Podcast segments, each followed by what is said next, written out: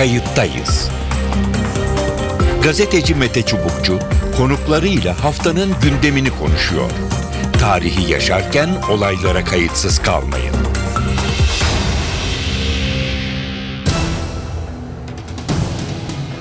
İyi günler efendim, iyi haftalar. Kayıttayız programına başlıyoruz. Ben Mete Çubukçu ve editörümüz Sevan Kazancı ile birlikte program hazırlıyoruz.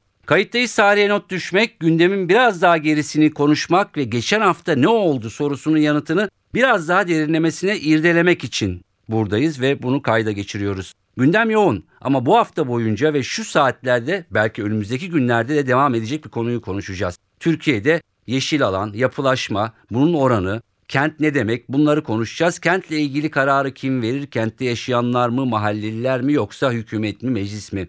Seçilmişler seçildikleri için her vatandaş adına karar verebilirler mi? Demokrasinin bu kadar dar bir anlamı mı hala geçerli? Hemen başlayalım. Artık demokrasilerde ve yerelde yaşamın farklı alanlarında ortak akıl ve ortak katılım çerçevesinde belirleniyor birçok şey. Dünyanın birçok ülkesinde de bu böyle. Çünkü kim nerede yaşıyorsa söz söyleme hakkına biraz da onlar sahip. Tepkiler var. Tepkiler siyasi deniliyor. Ancak şunu söyleyelim çok net olarak hayatın kendisi zaten siyaset ve ideolojidir. Dolayısıyla ideolojiler öldü artık ideolojiler yok da doğru bir argüman değil. Hemen geçelim bu haftaya. İstanbul'un kalbi Taksim. Yine bir protesto gösterisine sahne oluyor. Önceleri hatırlayacağız İnci Pastanesi Emek Sineması için düzenlenen gösterilerin ardından bu kez Gezi Parkı için yüzlerce insan nöbet tutuyor. Toplumun hemen her kesimden insanların katıldığı bir eylem söz konusu.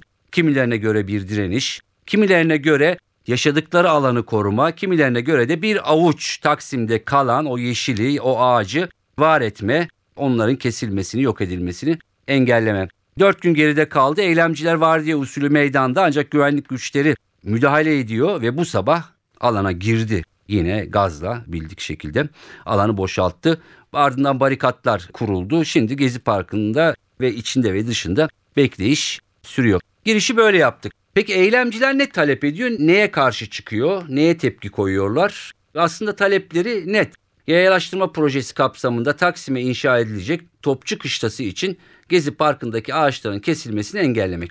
Eylemciler kişi başına düşen yeşillik alan açısından dünya ortalamasının çok gerisinde olan 14 milyon nüfuslu İstanbul için sembolik de olsa bir oksijen sahasının yok olmasının önüne geçmek istiyorlar. Burada şunu da eklemek istiyorum. Bu alan yıllar önceki o büyük depremde insanların gelip sığındıkları, evlerinden çıkıp kaldıkları da e, yerdir. Böyle bir problem de var İstanbul'da. Alan çevresinde yüzlerce kişi eylemini sürdürüyor ancak hükümet kitlesel tepkiye rağmen projeden geri adım atmayacağı benzer. Başbakan Erdoğan da bu konuda kararlılıkla kendi mesajlarını veriyor. Bu eylemi yapan gruba siyasilerden de destek geliyor. Özellikle BDP İstanbul Milletvekili Sırrı Süreyya Önder. Günün büyük bir bölümünü Gezi Parkı'nda geçiriyor. Zaman zaman iş makinelerinin kepçelerin karşısına çıkıyor. Yıkım işini engelliyor. Hatta bunun yasa dışı olduğunu söylüyor. CHP'li vekiller de alanda yıkımı durdurmak için ellerinden geleni yapıyorlar. Ana muhalefet bugün Başbakan Erdoğan hakkında da suç duyurusunda bulundu. E şimdi telefon attığımızda günlerdir o alanda olan kepçelerin önüne geçen ve yıkımı durdurmak ve bunun yasa dışı olduğunu iddia eden BDP İstanbul Milletvekili Sırrı Süreyya Önder var. Onunla konuşacağız. Nedir, neye karşı çıkıyorlar, talepleri nedir, niye oradalar? Sırrı Süreyya Önder İstanbul milletvekili birkaç gündür Gezi Parkı'nda ağaçların dozerler tarafından kesilmesi ya da işte yıkılmasıyla birlikte alana gittiniz. İş makinelerinin önüne geçtiniz. Ve tepkiler ondan sonra daha da büyüdü. İnsanlar geceleri oraya gittiler. Bu sabah gerçi yine müdahale oldu ve orası boşaltıldı. İsterseniz şuradan başlayalım. Nedir karşı çıkılan? Tepkinin gerekçesi nedir? Karşı çıkılan burada kaçak inşaat yapılıyor. Bu koruma kurulu kararında Tabiat Varlıklarını Koruma Kurulu'nun onayı ve gözetimi isteniyor. Böyle bir karar alınmış değil. İkincisi polis buradaki holdingin polisi gibi davranıyor. Çünkü kaçak iş yapan onlar buradaki kuşun, karıncanın, ağacın nefes alma hakkını savunan buradaki itiraz edenler. Polis gazı bize sıkıyor onlara değil. Hı hı. Üçüncüsü Bu holdingin personeline belediye zabıta elbisesi giydiriyorlar. Facebook'a girin. Bunlara suçüstü yaptığımız yüzlerce fotoğraf göreceksiniz. Dördüncüsü bunu taşerona vermişler ama belediyenin iş makineleri çalışıyor. Nereden baksan usulsüzlük, nereden baksan hoyratlık, kenti karar süreçlerine dahil etmeme. Bundan vali sorumludur, belediye başkanı sorumludur, emniyet müdürü sorumludur. Bu meseleye duyarsız kalan bütün İstanbul vekilleri sorumludur. Evet, şimdi yasal boyutunu anlattınız. Bir de yani bütün bu o, yasal durum dışında İstanbul'un merkezinde kalan 3-5 ağacın ayakta kalıp kalmayacağı. Çünkü baktığımız zaman zaten İstanbul'da yeşil alan giderek azalıyor. Taksim'de zaten çok fazla kalmadı. Dolayısıyla bir yaşam alanı mücadelesi de mi var orada? Ne oluyor? Tam da böyle zaten e, nefes alma hakkımızı savunuyoruz diyoruz artık. Yani en temel, en olmazsa olmaz hakkımız. Çünkü o gökyüzünden çekilen haritalara bakın. Kilometrelerce kare içinde tek yeşil alan burası. Hı hı. Yani biraz sağa doğru gittiğinizde hadi Maçka Parkı falan ama onun dışındaki yörelerde hele bir tane ağaç yok. Akılları fikirleri inşaat yani. Hı hı. Bu bununla bundan in- insanlığa hayır gelmez. Kente karşı suç işlenmiş durumda işlenmeye devam ediyor. Artık insanlara karşı suç işlenmeye devam ediyor. Herkes yerel seçimde kim belediye başkan adayı diye konuşuyorlar. Bakıyorsunuz içinde bu kente karşı suç işlememiş bir tane insan ismi geçmiyor. Hürriyet gazetesinde Ahmet Hakan bir benzetme yaptı. Yeltsin'in tank üzerindeki yiğitliğini Önder dozer önünde gösterdi diye. Görebildiniz mi o yazıyı? Gördüm gördüm. Ne, diyor, ne diyorsunuz? Yani sağ olsun Ahmet e, çok mültefit bir yazıydı ama buranın kahramanları bütün bu direnişçiler. Öyle bir kişiye ihal etmek çok da doğru bir yaklaşım değil. İnsanlar günlerdir, gecelerdir burada binlerce insan bu en temel hakkı savunuyorlar. Bu hoyratlığa dur diyorlar. Kent bilincine sahip çıkıyorlar. Kahraman hepsi bunlar. Evet Taksim'de görüşmemiz Sırrı Süreyya Önder'le İstanbul Milletvekili ile kesildi. Disk ve diğer grupların konuşmaları e, olacaktı ama ilerleyen dakikalarda polisin yine yoğun bir müdahalesi oldu. Gerçekten e, insanlar kaçıştı. Bu müdahalelere de biraz değinmek gerekiyor. Bu müdahaleler gerçekten çok ağır. Yani şiddet içermeyen demokratik bir takım taleplerin e, bu kadar yoğun gaz kullanılarak İstanbul'un orta yerinde müdahale edilmesi hani cümle hoş değil demek istemiyorum. Yani bunlar olmaması e, gereken şeyler ama maalesef son dönemde bu gaz kullanımı artık insan hayatını tehlikeye sokacak bir noktaya vardırdı. Nitekim biraz önce Sırrı Süreyya Önder'le yarım kalan söyleşimiz devam ettirmek için e, aradığımızda yanında yardımcısı sanırım bir arkadaş telefon açtı ve kendisinin Taksim ilk yardımda tedavi altında olduğunu söyledi. Durumun iyi olduğunu söyledi ama gazdan ya da başka bir müdahaleden sanırım hastaneye e, kaldırıldı. Kendisine de geçmiş olsun diliyor ve devam ediyoruz programımıza. İkinci köprü İstanbul'u bize armağan eden, fetheden Fatih Sultan Mehmet'in ismini taşıyor. Bu üçüncü köprü eminim ki herkesin zihninde vardır. Acaba bu köprünün ismi ne olacak diye. Üçüncü köprünün ismi Yavuz Sultan Selim Köprüsü olsun. Evet merak edilen diğer bir soruda yanıtını buldu. Cumhurbaşkanı Abdullah Gül İstanbul'a yapılacak 3. köprünün adını açıkladı. Yavuz Sultan Selim Köprüsü. Yavuz mega kentin trafiğini rahatlatmak amacıyla inşa edilecek ve bittiğinde dünyanın en geniş köprüsü olacak. Bu İstanbul için önemli bir hizmet. Ancak köprünün ismi siyasette, toplumda ve özellikle sosyal medyada tartışmaları beraberinde getirdi. Yeni köprünün 8 yıl kaldığı tahtta doğuda Alevilere karşı katliamlara girişmekle suçlanan bir padişahın ismiyle anılacak olması tepkilere yol açtı. Alevi dernekleri ayakta. Akıllarda daha birleştirici bir isim bulunamaz mıydı sorusu var. Eleştirilere Avrupa Birliği Bakanı Egemen Bağış yanıt verdi. Bir savunma yaptı diyebiliriz aslında Bağış. Sultan Selim'in, Yavuz Sultan Selim'in Osmanlı topraklarının en çok genişleten padişah olduğunu söyledi ve bu nedenle adının köprüye verildiğini ifade etti. Köprünün adı açıklandı. Yavuz Sultan Selim Köprüsü. Hemen bir fitne kampanyası başladı. Hatası olmayan kul yoktur. Onu peşinen söyleyelim. Ama Osmanlı'nın en başarılı, başarı derken neyi kastediyorum? Osmanlı'nın topraklarını en çok genişleten padişah Yavuz Sultan Selim'dir. Bizim ilk halifemiz İlk Osmanlı halifesi Yavuz Sultan Selim'dir. Bir imparatorluğun topraklarını üç katına çıkarabilmek kolay bir süreç değil. O dönemin değerleriyle, o dönemin gelenekleriyle, o dönemin savaşma kültürüyle değerlendirildiğinde bunu bugünün standartlarıyla ölçmeye kalkmak hakikaten haksızlık oluyor.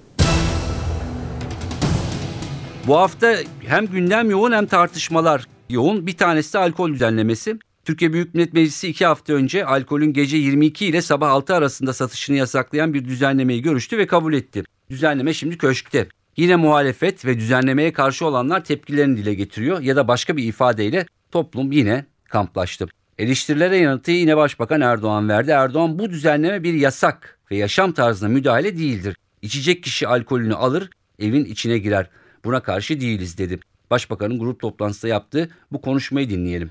Bunu inancı nedeniyle yapıyor. İslam böyle emrettiği için yapıyor. Ya bir defa şecaat arz ederken sirkatin söylüyoruz. Bir din yanlışı değil doğruyu emrediyor. Ve doğruyu emrediyorsa bunu din emrediyor diye karşısında mı duracaksınız? Biz ortaya tercihler koyuyoruz. Kalkıp da ülkemizde alkolü, alkollü içkileri kökünden yasaklama gibi bir şey söz konusu değil. Fakat bizden önce anayasamızın 58. maddesi gençliğin korunması ile ilgili madde bizden önceki iktidarlar tarafından yapılmış ve bu maddenin uygulanmasına yönelik eksikleri giderecek bir adım atıyoruz. Biz bu düzenlemeyi gençlerimiz için sağlıklı nesiller yetiştirmek için yaptık. Hiç kimse bunu farklı yerlere çekmesin. Bizim yaptığımız sadece ve sadece düzenlemedir. Üstelik bu düzenleme gelişmiş demokratik ülkelerdeki düzenlemelerin benzeri hatta oradaki kısıtlamaların dahi gerisinde bir düzenleme. Trafikte trafik kazaları olduğu zaman şoför koltuğunun altında veya yanında şişeleri hep polislerimiz bulur. Kafayı buluyor bu şekilde yola çıkıyor. Peki bir başka arabayla çarpıştığında o arabadaki insan alkolik değil ama bu alkolik. Bu kaza neticesinde alkolik olmayan insanın ne günahı var? Biz buna karşı tedbir almak zorunda değil miyiz? Bu düzenleme bir yasak değildir. Yaşam tarzlarına ve kimliklere bir müdahale değildir. Evet başbakan bunları söylüyor. İsmi alkol kondu. Yeni bir kavram, yeni bir jargon oluştu. Aslında bunun ismi içkidir. Alkol başka bir şeydir. Alkol saf bir maddedir. Alkolün e, içkinde çeşitleri vardır. Dolayısıyla buna alkol demek yerine belki içki demek daha doğru. Çünkü alkol doğrudan başka bir şeyi çağrıştırıyor diyebiliriz. Türkiye'nin tartışmalı konularının gölgesinde kalan bir başlık aslında çok önemli bir başlık çözüm süreci. O kadar çok tartışma konusu vardı ki bu Türkiye'nin en önemli meselesi biraz geride kaldı ama süreç sıkıntısız gerilimden uzak ilerliyor. Kapalı kapılar ardında süreçle ilgili görüşmeler yürütüldüğü, barışın kalıcı hale gelmesi için çabaların olduğu bir gerçek. Akan kanın durmuş olması toplumda bir rahatlamaya yol açtı. Birçoklarına göre sürece destek her geçen gün artıyor. Bunu en iyi gözlemleyen isimler de süreç kapsamında oluşturulan ve Türkiye'nin 7 bölgesine yayılan, oraya giderek halkla temasa geçen akil insanlar. Akil insanlar çalışmalarına Nisan ayının ilk haftasında başladı. Onlara biçilen süre 2 aydı. Bu 2 aylık süre önümüzdeki günlerde tamamlanıyor. Akil insanlar her bölgede yüzlerce kişiyle görüştü. Hemen her ilde konferanslara katıldı, görüş ve önerileri dinledi. Bu bölgelerden birisi de Marmara bölgesi. Marmara bölgesinin başkanlığını da Profesör Deniz Ülke Arıboğan yürütüyor. Şimdi hem bu süreci gelinen noktayı tartışmalı başlıkları konuştuktan sonra belki hazırladıkları raporun bir özetini de alabileceğiz. Çünkü bu raporlar önümüzdeki sürece de bir ışık tutacak. Telefon attığımızda Profesör Deniz Ülke Arıboğan var. Marmara grubu akil insanların başında bulunuyor. Nisan ayının ilk haftasında start verildi ve artık süreç tamamlandı. Sanırım hazırlıklarda raporda tamamlanmak üzere. Deniz Ülke Arıboğan şunu sormak istiyorum. Şimdi önce isterseniz teknik boyutuyla konuşalım. Şimdi bundan sonra ne olacak? Yani siz grup olarak ne yapacak? Bir rapor mu hazırlanacak? Ne kadar detaylı olacak?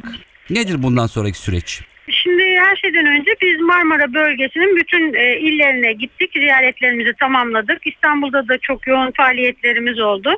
Çok farklı gruplarla, sivil toplum kuruluşlarıyla, fabrika işçileriyle hatta site, apartman site yönetimleriyle bile bir araya geldik. Ve buradan bir takım kanaatler edindik. Bu şu anda geldiğimiz noktada Türkiye'de sadece Kürt meselesine ya da terör meselesine dönük değil ama genel olarak Türkiye'deki birçok fay hattındaki kırılmalara yönelik büyük bir demokratikleşme ihtiyacının olduğunu gösteriyor. Bunu raporlarımıza da yansıtacağız. Önümüzdeki hafta içerisinde bütün grup bir araya geleceğiz ve edindiğimiz tecrübeleri, bilgileri bu rapora yansıtacağız. Sonra sanırım diğer bölge başkanlarıyla ve diğer bölgedeki arkadaşlarla da bir araya geleceğiz. Bir genel değerlendirme de yapacağız. Sonra önce e, Sayın Başbakan'a ondan sonra da mümkün olduğu kadar geniş bir çerçeve etkileyecek şekilde bütün siyasi partilere iletmek istiyoruz raporumuzu. Kamuoyuyla da paylaşacağız tabii edindiğimiz intibaları. Zaten paylaşıyoruz da bir yandan yazıyoruz, çiziyoruz. Bu konuda tamamıyla özgür bırakılmış bir grubuz. Bu açıdan önümüzdeki dönem bu raporda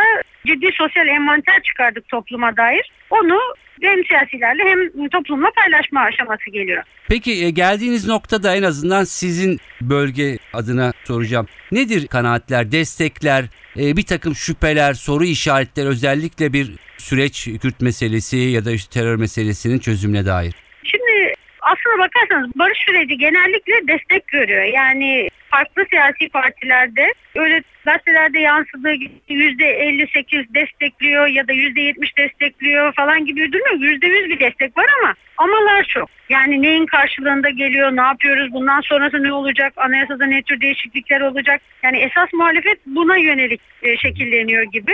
Onun dışında sokaktaki protestolar da yani birazcık aslında çok dar yani 25-30 kişi yapıyor bu protestoları ama medyada çok yer buldu tabii. Bu protestocular da özü itibariyle yani silahların susması ya da ülkeye barışın gelmesine karşı bir duruş sergilemiyorlar. Yani onların da esas olarak protesto ettiği şey bir bu barışın hükümet eliyle şu andaki parti eliyle gelmesini istemiyorlar. Bir de yani acaba bu barış neye karşılık geliyor diye endişeleri var. Yani bir siyasi enstrüman haline gelmiş durumda bu akilik meselesi. Ama genel olarak toplumda destek var ve bizim görüşmelere başladığımız ilk günden son güne doğru yaptığımız toplantılardaki hava da çok değişti. Tedirgin, endişeli gelenler de daha farklı yaklaşmaya başladılar. Sürecin başında sürece dair endişeler varken şimdi süreçten sonra yapılacak olan anayasaya dair endişeler daha ön plana çıkmaya başladı ve insanlar bir anda bunun katılımcı bir prosese dönüşebileceğine de ikna oldular. Yani hazırlayacağımız raporların hem siyaseti yönlendirmede hem e, toplumsal tavrı göstermede bir dinamizm getirmede işe yarayacağı düşünülmeye başlandığı için daha katılımcı yaklaşmaya başladılar ve daha çok bilgi edinmeye başladık. Daha faydalı olmaya başladı toplantılarımız. Yani anladım- sanırım toplum sahip çıkacak bu işe. Anladığım kadarıyla sürece, barışa kimsenin hayır dediği yok ama asıl bundan sonraki aşamalarda insanların kafası soru işareti var. Bir de sizin söylediklerinizden şunu çıkarıyorum. İnsanların konuşmaya ve kendini e, ifade etmeye ihtiyacı var herhalde öyle mi? Ya, o kesinlikle öyle. Çünkü biz inanın yaptığımız bu iki aylık toplantılarda çok az konuştuk ama çok fazla dinledik. Yani insanlar şundan şikayet ediyorlar. Bir, oy sandığına gelirken bir anda aktifleşen siyasi ortamın, toplumla bütünleşen siyasetin e, oy sandıkları kapandığı andan itibaren toplumdan tamamen kopması. Yani toplumdaki taleplerin, değişen taleplerin, o dinamizmin siyaset tarafından takip edilmiyor olmasını ciddi bir eksiklik olarak görüyorlar. İkincisi insanlar çok yoğun bir biçimde siyasetin dilinden muzdaripler. Yani siyaset ve siyasetçiler çok hakaretamiz, çok içinde şiddet barındıran bir dil kullanıyorlar birbirlerine karşı. Bu toplumda çok ciddi bir gerilim yaratıyor. Oysa gittiğiniz zaman yani biz toplantılarımızda çok rahat görüyoruz ki birbirine çok rakip partilerden gelen insanlar, siyaseten birbirlerine karşı görüş sergilediğini düşündüğümüz insanlar çok rahat diyalog içerisine girebiliyorlar, birbirleriyle konuşabiliyorlar. Onun için yani bu toplumdaki akillik siyasette yok gibi görünüyor. Çok farklı bir e, durum var. Onu yansıtmamız lazım. Toplum aslında uzlaşmaya ve barışa daha yakın. Peki genel fay hatlarından biraz bahsedebilir misiniz? E, Biraz önce ondan söz ettiniz. Yani nerelerde e, kırılıyor, nerelerde kamplaşmalar oluyor sizin tespitiniz? Şimdi bizim en çok karşılaştığımız meselelerden biri mezhepsel hatlar. Yani Kürt meselesinin dışında Alevi meselesi e, hareketlenmiş durumda. Çünkü e, insanlar ya siyasetçiler çok üsluplarına dikkat etmiyorlar. Hoyratlar ve birbirlerini ne kadar incittiklerinin farkında değiller. Geniş bir kesim var karşımızda. Milyonlar var. O milyonlar için sembol değeri taşıyan isimler var, kavramlar var, olumlu ya da olumsuz. Yani e, onlara yönelik kullanılan olumsuz söylemlerde, kimi zaman olumlu yaklaşımlarda incitebiliyor başkalarını. Yani bizim toplumumuzda maalesef bir duyarsızlık var ötekine karşı. Onu ne kadar incitebileceğimize çok fazla dikkat dikkat etmeden konuşuyoruz. Çok da dilimizin içerisinde başkalarını aşağılayan ifadeler var, rahatsız edecek ifadeler var. Bunlardan arındıramamışız dilimizi. Bunlar normal gibi geliyor. Halbuki e, çok rahatsız oluyor. Yani gayrimüslimler mesela çok ciddi aşağılanmayla karşılanıyorlar toplumda. Yani kullanılan ifadeler bize söyledikleri kendilerinin en temel haklardan yoksun bırakılmış olmaları çok ciddi problemler. Artı kadınların kadın sorunlarının çok ön plana çıktığını gördük. Bunun dışında kimi zaman e, sol sendikalar gündeme geldi. Sendikacıların problemleri var. Romanlar mesela çok kendilerini anlatmaya çalıştılar. Roman vatandaşlarımızın oldukça ciddi şekilde aşağılandıklarını, çok zor şartlarda yaşamak zorunda bırakıldıklarını görüyoruz. Yani benim e, düşünceme göre elbette çok ağır mağduriyetler var toplumda ama siyaseten en çok dikkat edilmesi gereken şey Orta Doğu'da ortaya çıkan süreç bağlamında da bunu söylüyorum mezhepsel fay Evet. hatlarıdır. Yani Türkiye'ye ihraç edilmeye çalışılan bir mezhep motifi var. Türkiye'nin çok akıllı olması gerekiyor. Yani halk çok akıllı, çok duyarlı, dikkatli ama siyaset bazen bunu kontrol edemiyor. Yani siyaset derken hem iktidar hem muhalefeti kastediyorum. Bunun ne kadar tehlikeli bir enstrüman olduğunun farkına varmadıklarını düşündürtecek kadar hoyrat ve dikkatsiz hareket ediyorlar bu konuda. Anlaşıldığı kadarıyla Kürt meselesinin çözümü, terör ya da ismine koyacak olursak olalım bir hayırlı bir gidişat söz konusu ama sanki böyle söylediklerinizden de Pandora'nın kutusu da açılmış gibi bir hava seziyorum. Şimdi tabii bu öyle önemli bir dönem ki Türkiye için. Türkiye Kürt meselesini hallederken bunu bir Türkiye Cumhuriyeti vatandaşlığı çerçevesinde halletmezse, bunu sadece belli bir grup kimliği üzerinden değerlendirirse çok büyük bir hata yapar. Bu fay hattına beton sıkıp sağlamlaştırırken öbür fay hatlarına kayan bir enerji birikimi ortaya çıkar. Yani Türkiye'nin meselesi genel olarak Türkiye Cumhuriyeti'nin demokratikleştirilmesi meselesidir. Yani burada sadece bir etnisiteye, sadece bir mezhebe ya da sadece bir kimliğe yönelik bir problem yok. Türkiye Cumhuriyeti Devleti'nin kendi vatandaşıyla olan sorunu var ve bu çok uzun yıllardır devam eden bir sorun. Bunun toplu bir biçimde daha demokratik bir anayasayla daha demokratik bir kültür oluşturmak yoluyla çözümlenebilirliği var. Çok kötü bir zaman diliminde çok zor bir coğrafyadayız. Türkiye'yi koruyacak olan tek şey hem seküler yapısıdır hem demokrasisidir. Yani demokrasiden geri adım attığınız anda bütün bu fay kırıklarında çok ağır hareketlenmeler başlayacağını düşünüyorum. Deniz Ülke Araboğan şunu söylediniz. İnsanların konuşmaya, tartışmaya, milletvekillerini sadece seçim döneminde görmemeye yani bir anlamda bir demokrasinin sanki yeniden tarif edilmesi, daha tabana yayılması gerekiyor. Sözü şuraya getireceğim. Hem bu konuşmamızın akışı e, içinde. İşte özellikle son dönemdeki içki düzelt, e, düzenlemesi. Yine bugün de hala devam eden işte Gezi Parkı'ndaki protestolar ve onlara yaklaşım şekli. Dolayısıyla sanki hani yerelde kararları yerel inisiyatifler vermiyor gibi 4 yılda 5 yılda bir sadece inisiyatifimizi milletvekillerine teslim edildiğinde ya da işte bir takım yetkililere bunun geri dönüşün olmadığını da görüyor gibiyiz. Şimdi bakın Türkiye son yıllarda çok ciddi bir ivme kazandı. Dünya konjonktüründe de önemli bir boşluk açıldı ve Türkiye bu boşlukta devasa bir güç olarak sivrilme imkanı yakaladı. Şimdi bir yandan büyük stratejiler üzerinde düşünülüp büyük büyük planlar kurulurken bir yandan küçük detaylarla büyük çözümsüz sorunlar yaratılabilir e, noktaya gidiyor. Yani bazen gerçekten çok şaşırıyorum. İnsanların bakın yani şimdi bugün Gezi Parkı ile ilgili olan konuda bile doğrudur ya da yanlıştır. Hani 10 tane araç için kimileri gösteri yapmanın, eylem yapmanın çok mantıksız olduğunu düşünebilir. Yani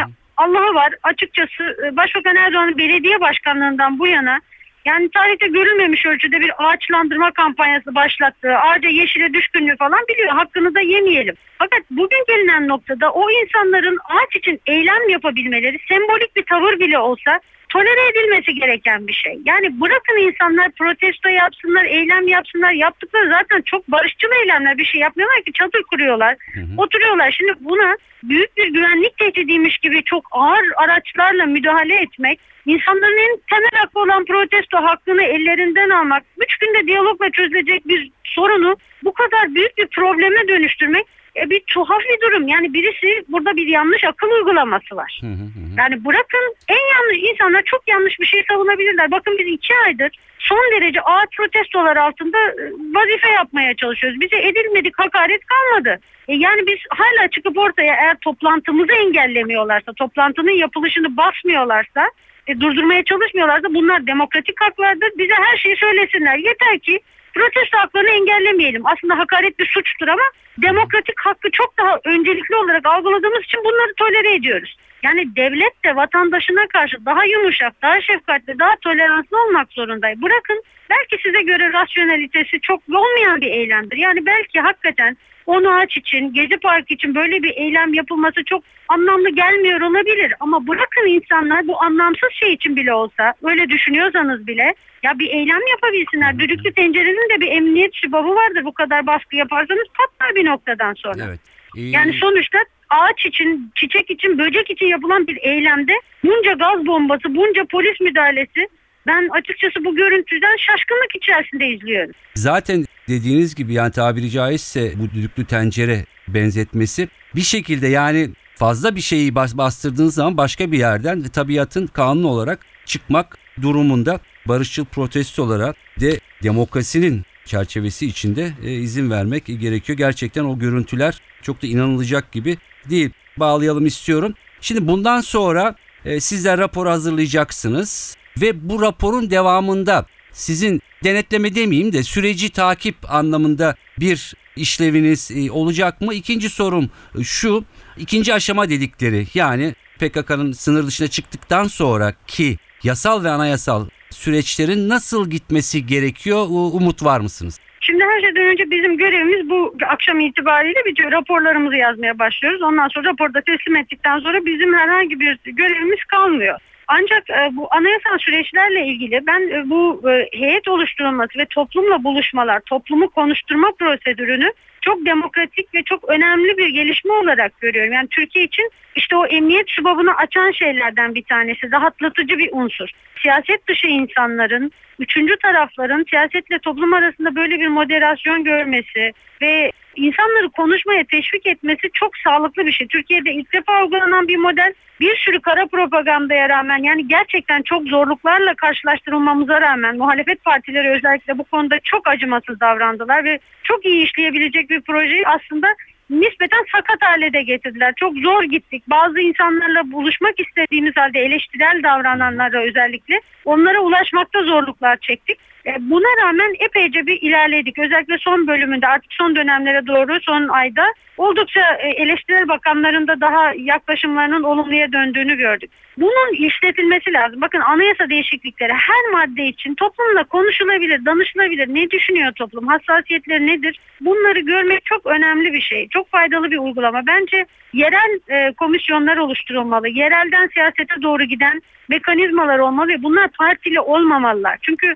siyasi parti üyeleri hiçbir şekilde siyasi parti liderine karşı yani buna iktidar ve muhalefet açısından da söylüyorum o hiyerarşinin üstesinden gelerek gerçek objektif bilgi aktarabilecek durumda değiller. Herkes liderden korkuyor. Çünkü liderler sadece kararları alıyorlar ve onun dışında da destek bekliyorlar. Halbuki o desteğin aslında toplumdan gelmesi gerekiyor. E, bu önce toplumla danışarak atılan adımların çok daha kolay yürümeye sevk ettiğini de bilmek gerekiyor. Bu modelin kullanılabilirliği olduğunu düşünüyorum. İnşallah bundan sonra da anayasa için, eğitim için, kadın sorunları için hatta dış politika için de halkla konuşulacak bir takım prosedürler hayata geçirilebilir. Evet belki demokrasiyi biraz daha artık tabana yayıp biraz daha gerçeğine yaklaştırmak gerekiyor. İnşallah. Çok teşekkür ediyorum. Rica ederim. Ee, başarılar diliyorum ve heyetteki tüm arkadaşlara, tanıdıklara da selamlarımı iletiyorum. Sağ olun.